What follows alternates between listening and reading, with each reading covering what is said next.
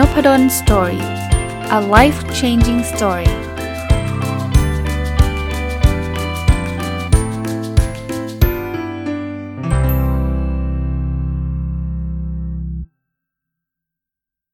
สวัสดีครับ ยินดีต้อนรับเข้าสู่นพดล Story พอดแคสต์นะครับ วันนี้หยิบหนังสืออีกเล่มหนึ่งมารีวิวครับ หนังสือนี้ชื่อว่า The Gift ชีวิตคือของขวัญนะครับ เขียนโดยดรอีดิธอีเกอร์นะ ต้องบอกว่าหนังสือเล่มนี้เนี่ยได้รับการแนะนำจากคนฟังนพดล Story นะครับหรือคนติดตามนพดล Story กรุณาส่ง inbox เข้ามา บอกว่าอาจารย์ได้เคยอ่านหนังสือเล่มนี้แล้วหรือยังนะครับ ก็ต้องตอบว่าไม่เคยตอนนั้นนะครับ แล้วก็เลยไปดาวน์โหลด ไม่ใช่ดาวน์โหลดสิซื้ออีบุ๊กมาอ่านนะครับ อ่านแล้วก็ชอบนะ แต่ว่าก็ยังไม่ได้มาเขียนรีวิวไว้เลย จนกระทั่งเมื่อเร็วๆนี้เนี่ยได้รับหนังสือเล่มนี้จากทางสำนักพิมพ์ ซึ่งเป็นหนังสือแปลนะครับ ก็เลยได้มีโอกาสมามาทบทวน แล้วก็เขียนข้อคิดที่ผมได้จากหนังสือเล่มนี้ ซึ่งได้มาทั้งหมด 23 ข้อนะครับ เริ่มต้นกันเลยครับ อันแรกนะ ข้อที่ 1 คือที่ผมได้ข้อคิดมาคือเราจะไม่สามารถเปลี่ยนแปลงตัวเราได้จนกว่าเราจะพร้อมที่จะเปลี่ยนแปลง แปลว่าจริง ๆ การเปลี่ยนแปลงเนี่ยมันเกิดขึ้นจากความพร้อมนะครับ ว่าตอนนี้เราพร้อมที่จะเปลี่ยนแปลงมากน้อยแค่ไหนฟังดูเป็นเรื่องสัจธรรมอะเนอะถ้าไม่พร้อมเราก็ไม่เปลี่ยนแต่ใช่ครับบางทีต้องเตือนตัวเองนะ มันไม่ใช่ว่าเปลี่ยนไม่ได้หรือเปลี่ยนได้มันเปลี่ยนมันมันคือจิตใจเราก่อนนะว่าเราพร้อมที่จะเปลี่ยนหรือเปล่านะครับข้อที่ 2 ครับ การเปลี่ยนแปลงคือการหยุดหรือปรับเปลี่ยนนิสัยและรูปแบบการดำเนินชีวิตที่ไม่มีประโยชน์ต่อตัวเราคำถามคือทำไมต้องเปลี่ยน เพราะว่าสิ่งที่เราทำอยู่ปัจจุบันมันไม่เวิร์กไงสิ่งที่เราทำอยู่ปัจจุบันเนี่ยมันไม่ได้มีประโยชน์กับเราไงครับ เพราะฉะนั้นเนี่ยเราต้องตระหนักรู้ในเรื่องนี้ก่อนว่าเอาละไม่มีประโยชน์ เพราะฉะนั้นเราเราควรจะต้องหยุดทำละ เราควรที่จะต้องปรับเปลี่ยนนิสัยแล้วนะครับ ข้อที่ 3 ครับ เราจะเป็นตัวตนของตัวเองอย่างแท้จริง เมื่อเราเปลี่ยนแปลงชีวิตของเราเอง เพราะว่าเอาเป็นว่าเคสส่วนใหญ่นะครับ ถ้าใครมีตัวตนของตัวเองอยู่แล้วก็ไม่ต้องไปเปลี่ยน แต่ว่าเคสส่วนใหญ่เนี่ย เราอาจจะทำอะไรที่ทำให้เราเป็นทุกข์ทำอะไรที่เราอึดอัดเนี่ย เพราะว่าเราไม่ได้เป็นตัวของตัวเองนะครับ เราอาจจะทำเพื่อทำให้คนอื่นดีใจ เราอาจจะทำเพื่อ please คนอื่นนะ คือคือทำตามความต้องการของตัวคนอื่นซะเยอะเกินไปเนี่ย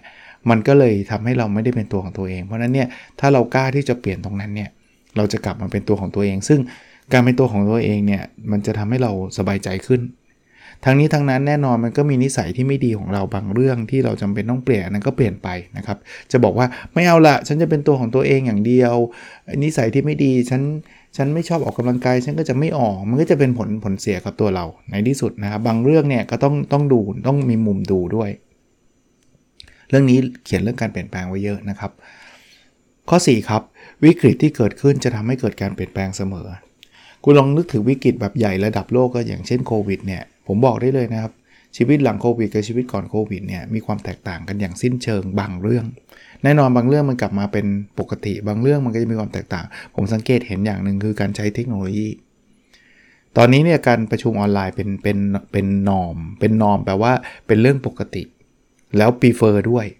จริง ๆ มันก็เป็นข้อดีอันหนึ่งที่เราได้เรียนรู้การใช้รูปแบบออนไลน์กันเป็นเรื่องปกติ ตอนนี้เราประชุมออนไลน์หลายชุดเนี่ยก็ไม่ได้กลับไปประชุมแบบเจอกันอีก ซึ่งก็ก็สำหรับผมนะบางบางครั้งก็เป็นสิ่งที่ดี เพราะว่ามันเซฟเวลาเรามาหาศาลนะครับ เพราะนั้นเนี่ยวิกฤตในในในชีวิตเราก็เช่นเดียวกัน มันจะเกิดการเปลี่ยนแปลงแหละ ทั้งบวกทั้งลบเดี๋ยวค่อยว่ากัน ข้อ 5 นะครับ เราไม่สามารถเปลี่ยนอะไรได้หรอก ถ้าเราไม่มีความรู้สึกถึงสิ่งนั้น คือถ้าเกิดคุณไม่มีฟีลลิ่งในสียงนั้นคุณเปลี่ยนไม่ได้ เพราะว่าคุณจะไม่รู้จะเปลี่ยนทำไม หรือคุณไม่ได้มองถึงว่ามันจำเป็นต้องเปลี่ยนด้วยซ้ำไอ้การเปลี่ยนแปลงมันจะมีความรู้สึกอย่างเช่น ยกตัวอย่างความรู้สึกเชิงลบนะคือมันอึดอัดเหลือเกินพอมันอึดอัดเหลือเกินเนี่ยเราต้องเปลี่ยนละ มันเป็นทุกข์เหลือเกินเราก็ต้องเปลี่ยนละนะหรือบางบางอย่างเนี่ยมันอาจจะเป็นความรู้สึกเชิงบวก แล้วทำให้เราเปลี่ยนก็ได้นะว่าเออเฮ้ยทำแบบนี้มันดีนี่ว่า เพราะฉะนั้นเนี่ยเราควรจะทำแบบนี้บ่อยๆ เพราะฉะนั้นมันต้องมีความรู้สึกก่อน ถ้าเราทำอะไรที่มันเป็นออโต้พายロไปเรื่อยๆเนี่ยเราไม่รู้สึกอะไรกับเรื่องนั้น เราก็จะไม่มีความรู้สึกอยากจะเปลี่ยนนะครับ อันนี้ก็เป็นเป็นสิ่งที่เตือนใจเราได้ เช่นเดียวกัน ข้อ 6 ครับ อย่าเอาแต่ปฏิเสธตัวเอง เรามีอะไรดีๆ อยู่ในตัวอีกมากมาย หลายคนเนี่ยชอบด้อยค่าตัวเอง ชอบคิดว่าตัวเองไม่ได้เรื่อง ชอบคิดว่าตัวเองทำไม่ได้ ผมไม่ได้บอกว่าจะต้องหยิงพยอง จะต้องมีอีโก้จัดๆว่าฉันเก่งที่สุด ฉันดีที่สุดทุกเรื่อง คือ พูดหลายรอบแล้วว่าหนังสือ how to เนี่ยอย่าไปซ้ายสุดอย่าไปขวาสุด แต่นี้เขาพูดถึงในเคสที่ว่าบางคนชอบรู้สึกว่าฉันมันไม่ได้เลือกปฏิเสธตัวเองอะ่ะอย่าอย่าเลยคนอย่างฉันทำไม่ได้หรอก จริง ๆ เรามีอะไรดีๆ อยู่ในตัวเราเยอะมากนะครับ ผมเชื่อทุกคนเลยนะมี potential ทั้งนั้นข้อ7นะครับ หลายครั้งเรารู้สึกว่าเราต้องทำอะไรหลายอย่างให้สำเร็จ เพราะมีแรงกดดันจากภายนอกเข้ามาในชีวิตเรา ผมว่าเจอทุกคนนะ เอางานที่เราเจอปัจจุบันก็มีแรงกดดันเข้ามาใช่ไหม ต้องทำวันนี้ต้องทำวันนั้น บางทีเนี่ยผมก็เกิดเกิดข้อข้อสงสัยเหมือนกันว่าทำไมต้องมีคำว่าต้องเยอะจังเลยอะแต่บางทีเราก็ take it for granted ก็คือเขาบอกให้ต้องก็ต้องดิเขาบอกให้ทำก็ทำสิอะไรเงี้ยก็อีกครั้งไม่ได้กระตุ้นให้ลุกขึ้นมาเป็นขบฏในทุกเรื่องเขาบอกให้ทำอะไรหัวหน้า ไม่ทำเว้ยมีอะไรไหมอะไรเงี้ยคุณอาจจะโดนไล่ออกได้ แต่ว่าบางทีก็ต้องมาหาเวลาเนาะผมเชื่อว่าหาเวลามาทบทวนตัวเอง ทบทวนว่ามันมีแรงกดดันเข้ามาจริง แต่ว่าอะไรคือต้องอะไรคือควร หรืออะไรมันไม่จำเป็นต้องสนใจเลยด้วยซ้ำต้องต้องคิดดูอีกทีหนึ่งนะผมผมยกตัวอย่างแรงกดดันบางอย่างเนี่ย อาจจะมานะทำสื่อทำพอดแคสต์ทำเพจเนี่ยก็จะมีข้อแนะนำนู่นนี่นั่น ซึ่งก็เป็นข้อแนะนำที่ดีนะครับ ไม่ใช่เป็นข้อแนะนำที่ที่เจตนาไม่ดี แต่ว่าบางอย่างมันไม่ใช่เราเราก็อาจจะต้องปฏิเสธไปบ้างเหมือนกัน ข้อ 8 ครับ ถ้าเอาแต่คิดถึงอดีต เราอาจจะมีแต่ความรู้สึกผิด ถ้าเอาแต่คิดถึงอนาคต เราจะมีแต่ความกังวล เขาถึงบอกให้อยู่กับปัจจุบันนะครับ อยู่กับอดีตเยอะ คุณก็บอกไม่น่าเลย ตอนนั้นน่าจะอย่างงู้นอย่างนี้เต็มไปหมด อยู่กับอนาคตเยอะก็พรุ่งนี้จะเป็นยังไงว่าเราจะทำได้ไม่ได้ เยอะมากก็ไม่ดี คืออยู่ได้นะฮะคือคือใครมันจะอยู่กับปัจจุบันได้ร้อยเปอร์เซ็นต์มันก็ยากแหละ มันก็ต้องมีฟีลลิ่งว่าเมื่อวานเป็นยังไงคิดบ้าง เลยบทเรียนมาใช้บ้างมาปรับบ้าง คิดถึงอนาคตบ้างว่า เฮ้ยพรุ่งนี้มาลืนนี้สัปดาห์หน้าจะอะไรยังไงแน่นอนแต่ว่าอย่าเยอะนะอยู่กับปัจจุบันให้มากขึ้น เพราะว่าต้องยอมรับลองลองสังเกตตัวเองนะครับว่าเดี๋ยวนี้เราอยู่กับปัจจุบันน้อยลงนะครับ ข้อ9นะครับการรักตัวเองและดูแลตัวเองเป็นสิ่งดี และการรักตัวเองไม่ใช่การหลงตัวเอง บางคนไม่กล้ารักตัวเองเพราะกลัวแบบ เดี๋ยวจะหลงตัวเองไม่ใช่ฮะปลอบประโลมใจตัวเองครับ บอกบอกสิ่งดีๆกับตัวเอง คุณไม่ต้องกลัวว่าคุณจะหลงตัวเองหรอก หลงตัวเองมันจะคิดว่าคนอื่นดี เอ้ย เราดีกว่าคนอื่น คนอื่นมันมันต่ำต้อย อันนี้เขาหลงตัวเอง รักตัวเองไม่จำเป็นต้องไปกดคนอื่นฮะ รักตัวเองคือรักตัวเองครับ เราเราเราดูแลตัวเองดีๆ หาอาหารดีๆ อะไรต่างๆ นานาที่ทำให้ร่างกายเราดีจิตใจเราดี คือคือทั้งหมดทั้งปวงเนี่ยทำเพื่อตัวเรา เหมือนเหมือนเรารักเพื่อนรักเราอะเหมือนเรารักแฟนเราก็ได้ ดูแลตัวเองให้เป็นแบบนั้นฮะแต่ไม่ใช่หลงตัวเองหลงตัวเองคือแบบฉันเก่งกว่าเธอเธอมันกระจอก อันนี้เขาเรียกหลงตัวเอง แล้วอีกนิดนึงรักตัวเองกับเห็นแก่ตัวก็ไม่เหมือนกันนะเห็นแก่ตัวคือคุณไปเอาเปรียบชาวบ้านเขาเพื่อความสบายของคุณอย่างนี้คุณเรียกเห็นแก่ตัวรักตัวเองคือคุณรักตัวเองโดยที่ไม่จำเป็นต้องไปเอาเปรียบคนอื่นนะครับ ข้อ 10 อันนี้เป็น classic case ที่เราพูดคือคำว่ารักหลายคนสะกดว่าสระเอวอแหวนลอลิงสระอารักเนี่ยมันคือเวลาครับ คุณบอกว่ารักได้ไม่เต็มปากหรอก ถ้าคุณไม่มีเวลาให้เขา ผมผมเคยเขียนบทความเรื่องนี้เกี่ยวกับลูกเหมือนกัน ผมก็จะบอกวันก่อนมีเพื่อนไม่แน่ใจฟังผมอยู่หรือเปล่านะ ก็ผมก็คุยกันเรื่องการเลี้ยงลูกกับเพื่อนผมอะแล้วก็บอกว่าไม่รู้นะถ้าความเห็นผมเนี่ยให้เวลาเขาเยอะที่สุดเท่าที่จะเป็นไปได้ ผมเข้าใจครับ แต่ละครอบครัวบริบทต่างกัน คุณอาจจะทำงานต่างประเทศ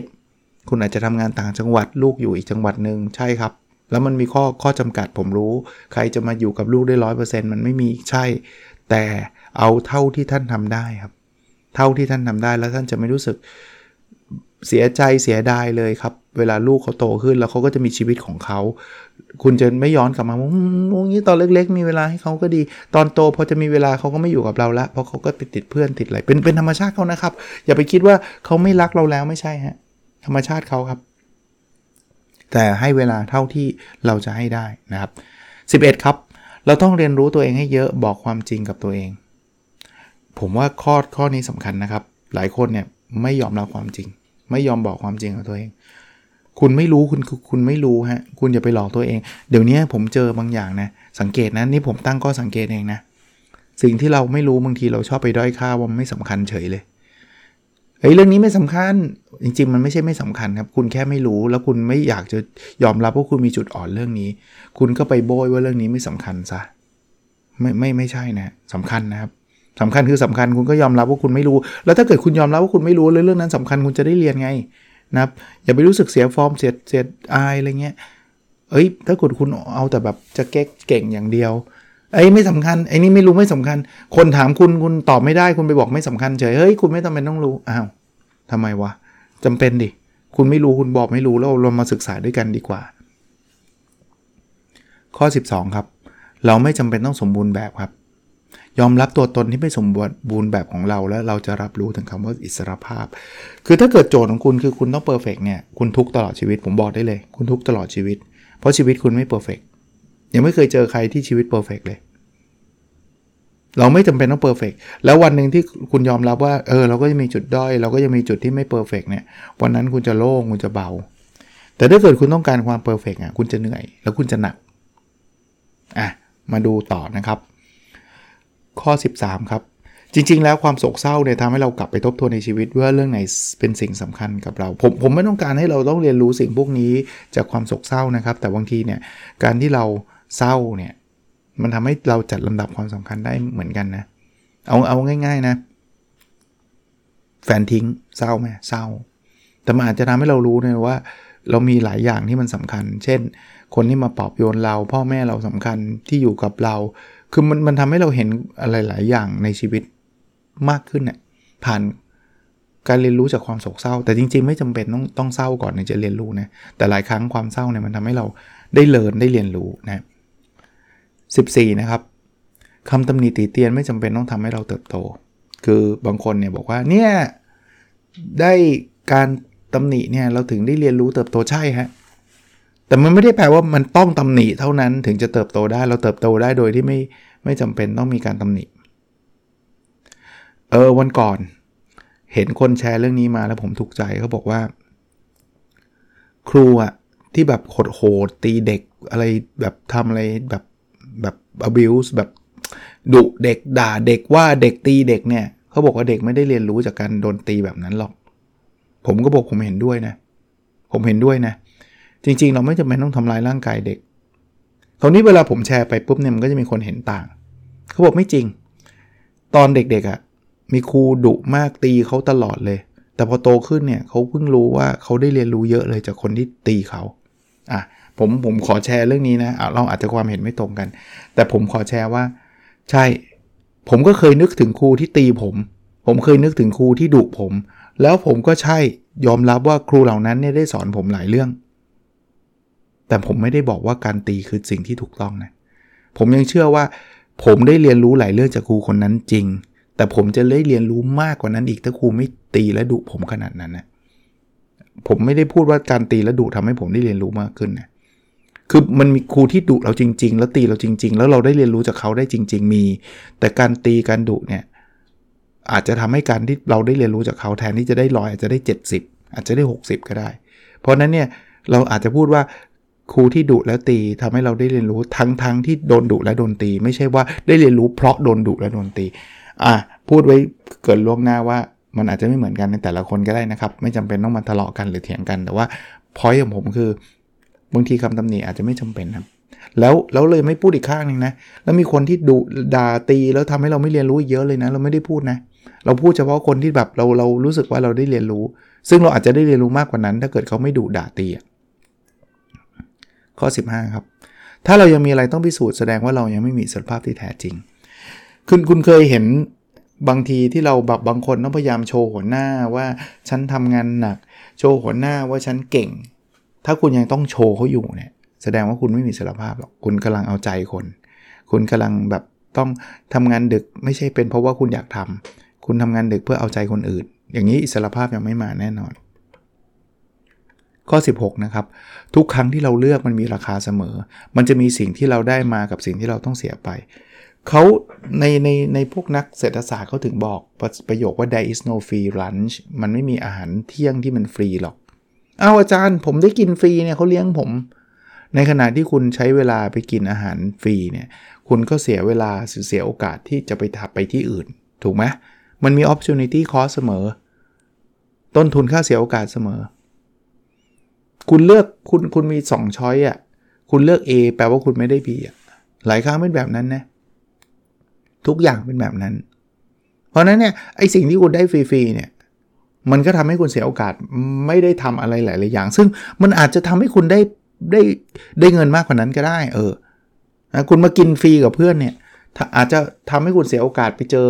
อีกคนหนึ่งที่เขาอาจจะเป็น partner คุณแล้วทำธุรกิจด้วยกันรวยเป็นพันล้านก็ได้เอาจริงปะใครจะไปรู้อะแต่เราไม่รู้แต่อย่าอย่าบอกว่าอันนี้คือฟรีไงนะครับ อารมณ์แบบนั้นต้องต้องเข้าใจนะครับ ข้อ 17 ครับ ความกลัวและความรัก ไม่เกิดขึ้นพร้อมกัน ที่ไหนมีความรักที่นั่นความกลัวจะลด ที่ไหนมีความกลัวที่นั่นความรักจะลด มันไม่คุณเคยมีความรู้สึกกลัวและรักพร้อมกันไหมยากเนาะนะครับ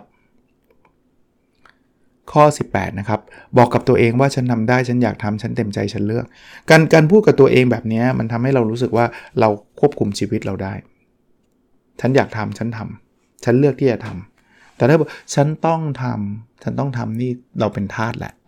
เราเราต้องต้องถูกบังคับอะไรก็ไม่รู้ที่บังคับเราทำให้เราต้องทำคนนั้นสั่งคนนี้สั่งอะไรเงี้ยเพราะนั้นบอกกับตัวเองบ่อยๆฮะทุกคนบอกก็อาจารย์เราโดนบังคับ จริง ๆ คุณเลือกนะคุณเลือกที่จะโดนเพราะคุณเห็นผลลัพธ์แล้วว่าการโดนบังคับอาจจะทำให้ชีวิตคุณดีขึ้นแต่คุณก็เลือก อาจารย์มันไม่ได้นี่หัวหน้าสั่งต้องทำจริงๆไม่ใช่ต้องทำนะคุณเลือกที่จะทำตามหัวหน้าสั่ง ถามว่าทำไมพวกคุณคิดว่าการทำตามหัวหน้าสั่งเดี๋ยวหัวหน้าจะชอบแล้วทุนได้ขึ้นเงินเดือนแต่มันเป็นการเลือกของคุณอยู่ดีอะ ข้อ 19 นะครับ เราไม่ได้เกิดมาพร้อมกับความกลัวครับ แต่เราไปรับความกลัวในระหว่างทางเข้ามาในตัวเราถ้าเด็กๆเกิดมาจะไม่ได้กลัวอะไรนะ แต่ว่าเราถูกคำสอนของพ่อแม่ซึ่งไม่ได้ผิดนะ คุณพ่อคุณแม่ก็จะเตือนว่า ระวังอันนั้นนะ ระวังอันนี้นะ ระวังนู้นเราก็จะมีความระวังความกลัว ซึ่งผมบอกแล้วไม่ได้ผิดเพราะบางอย่างมันควรระวังจริง มันส่งผลต่อชีวิตเรา เด็กๆ เนี่ย คุณพ่อคุณแม่ก็ไม่ยอมให้เรามือแหย่ปลั๊กซึ่งดี เพราะถ้าแหย่ปลั๊กไปก็ช็อตแล้ว แต่บางทีเนี่ย ถ้าคุณพ่อคุณแม่คนไหน conservative หรือว่าอนุรักษ์นิยมหน่อยเนี่ย มันจะคือไม่ใช่มันขอไป คุณพ่อคุณแม่ก็จะห้ามเยอะไปนิดนึง ความกลัวก็จะเข้ามาสู่เรามาก เราก็จะเป็นคนไม่กล้าขยับทำนั้นก็กลัวทำนี้ก็กลัวทำนู้นก็กลัวกลัวไปหมดเลย ก็จะลำบาก ถ้ามันมากเกินไปเนี่ยมันก็จะทำให้ให้ให้เป็นหลาย ๆ อย่างเป็นเป็นแบบเป็นความทุกข์อะนะครับต้องระวังตรงนั้นด้วยนะ balance ให้ดีฮะ ผมก็ไม่ได้บอกว่าทำทุกอย่างเลยไม่ต้องคิดอะไรไม่ใช่ มันก็ต้องมีมีขอบเขตบ้าง แต่ก็ไม่ใช่เยอะไป 20 ครับ ความเครียดต่างจากความทุกข์ตรงที่ความทุกข์ทำร้ายเราตลอด แต่ความเครียดบางครั้งเป็นสิ่งที่ดี ผมพูดเสมอนะความเครียดไม่ได้เป็นสิ่งที่เลวร้ายนะครับพูดกับนักศึกษาในห้องเรียนเหมือนกันบอกถ้าคุณไม่เครียดนะคุณสอบตกหมดอะทำไมอะบอกอาจารย์นพดลจะสอบว่าไม่สนใจไม่เครียดไม่อ่าน ไม่สนไม่เรียนด้วยไม่เครียดด้วยไม่เครียด คุณตกหมดนะคุณเรียนไม่จบหรอก ถูกปะความเครียดมันทำให้คุณลุกขึ้นมาอ่านหนังสือทำให้คนยกมือถามผมทำให้คุณสามารถที่จะเข้าใจบทเรียนว่าคุณเครียด แต่อย่าเครียดมาก ถ้าเครียดมากมันจะกลายเป็นความทุกข์ ความทุกข์คือแบบ โอ้ยไม่ไหวแล้วแย่แน่ฉันตายแน่อะไรเงี้ยมันมันมันต่างกัน21ครับเลิกตัดสินคนอื่น และรู้จักเห็นอกเห็นใจผู้คน อันนี้ก็พูดเยอะมากทำไมทำไมเขาถึงพูดว่าเลิกตัดสินคนอื่น เพราะว่าคุณไม่รู้เรื่องราวของคนอื่นหรอก ที่เขาทำเนี่ยคุณเห็นฉากหน้า สมมุตินะ คุณเห็นคนนึงเนี่ยเดินเข้ามาใกล้คนนึงแล้วคนนึงก็ตะวัดเฮ้ยอะไรวะไอ้นี่เราจะเห็นในฉากหน้าว่าแบบอะไรวะแค่นี้หัวร้อน แต่คุณอาจจะไม่เห็นว่าไอ้คนนั้นเนี่ยมัน abuse มันทำร้ายมันรังแกมาตลอด ซึ่งคุณไม่เห็น คุณเห็นแต่ตอนคนนี้เขาสวนกลับมา อย่างเงี้ยคุณไปตัดสินเขาว่าคนนี้เป็นมารยาทไม่ดีเฮงซวยพ่อแม่ไม่สั่งสอนอะไรเงี้ยต้องระวังนะ เห็นอกเห็นใจผู้คนนะครับ บางทีมันมี behind the scene เราเราเห็นบางทีเห็นคนจนทำไมคนจนขี้เกียจเขาไม่ได้ขี้เกียจนะครับเขาขยันกว่าคุณไม่รู้กี่เท่า แต่เขาไม่มี opportunity หรือโอกาสเท่าคุณ แล้วคุณก็ไป devalue หรือด้อยค่าเขาว่าเขาเป็นคนขี้เกียจไม่จริงนะครับก็เนี่ยเห็นมันนอนอยู่เนี่ย คุณรู้เปล่าเขาทำงานดึกๆ ทั้งคืนเนี่ยคุณเพิ่งมาเห็นเขานอนตอนนี้แล้วคุณก็บอกเขาขี้เกียจนะครับ ข้อ 22 ครับ ถ้าเรามีความหวังเราจะมีชีวิต ผมว่าความหวังนี่เป็นเป็นตัวแปรสำคัญมากนะฮะถ้าชีวิตใครหมดหวังทุกเรื่องมันก็ไม่อยากทำอะไรแล้วไงที่เราลุกขึ้นมาทำอะไรบางอย่างในชีวิตเราทุกวันเนี้เพราะเรามีความหวังนะที่เรามาทำงานเพราะเรามีความหวังว่าเออวันหนึ่งเราจะรวย วันหนึ่งเราจะมีเงินเยอะ วันหนึ่งเราจะได้ตำแหน่งนี้ มันจะมีความหวัง along the way เราถึงมีชีวิตไงอะถัดไปครับ ข้อสุดท้ายนะ23 ความโกรธเงียบอยู่ในใจเป็นการทำลายตัวเองวิธีหนึ่ง คือความโกรธเนี่ยมันเกิดขึ้นนะครับ แต่บางคนพยายามสะกดสะกดมันไว้ แต่เครียดแค้นทั้งวันเลยนั่งหน้าเครียดเลย เกลียดมากฉันจะเอาคืน เข้าใจแหละมันยากนะบางทีมันเป็นมันก็เป็นอัตโนมัติแหละ แต่ก็พยายามลดลงกันแล้วกันนะครับ วิธีส่วนผมส่วนตัวผมนะนี่แชร์ให้นะยอมรับมัน ให้ตระหนักรู้ว่าตอนนี้เราโกรธแล้วยอมรับมันว่าเออเราไม่ไม่ผิดหรอกที่เราโกรธ เราโกรธใช่เราโกรธถ้าเรายอมรับมันมันจะค่อยๆเบาลงนะครับแล้วปล่อยวางบ้างบางเรื่อง อย่าอย่ามีอีโก้เยอะ ถ้ามีอีโก้เยอะคุณจะโกรธคนง่าย เฮ้ย ระดับเราเป็นแบบนี้ทำไมพูดจาแบบนี้วะคุณคุณเริ่มมีอีโก้ความโกรธคุณจะมา คุณรู้สึกว่าเขาล้ำเส้น ถ้าคุณปล่อยวางขึ้นให้มากขึ้น ความโกรธคุณจะลดลงนะครับ ก็เขียนสรุปไว้ใน เพจนพดล Story แล้วเรียบร้อยนะครับ หนังสือผมมาอ่านเป็นภาษาอังกฤษ แต่ว่าได้หนังสือภาษาไทยจากทางสำนักพิมพ์มาก็เลยมานำมาสรุป 23 ข้อคิดจากหนังสือ The Gift นะชีวิตคือของขวัญนนะครับ ของเขียนโดยดร. Edith Eger ขออภัยไม่ได้มีหนังสืออยู่ในตัวเหมือนกันเดี๋ยวนี้หนังสือแบบพอเขียนเสร็จใส่ เขียนสรุปเสร็จถ่ายรูปแล้วก็เอาไปประมูลทำบุญบ้างอะไรบ้างก็บางทีก็ไม่ได้ติดไว้ แล้วก็กว่าจะมารีวิวว่าไม่ได้อยู่กับมือละนะครับแต่ไปหาอ่านได้ในในร้านหนังสือหน้าปกจะเขียวๆหน่อยนั้นหนังสือแปลนะแต่ผมอ่านภาษาอังกฤษ โอเคครับ แล้วเราพบกันในสดถัดไปนะครับ สวัสดีครับ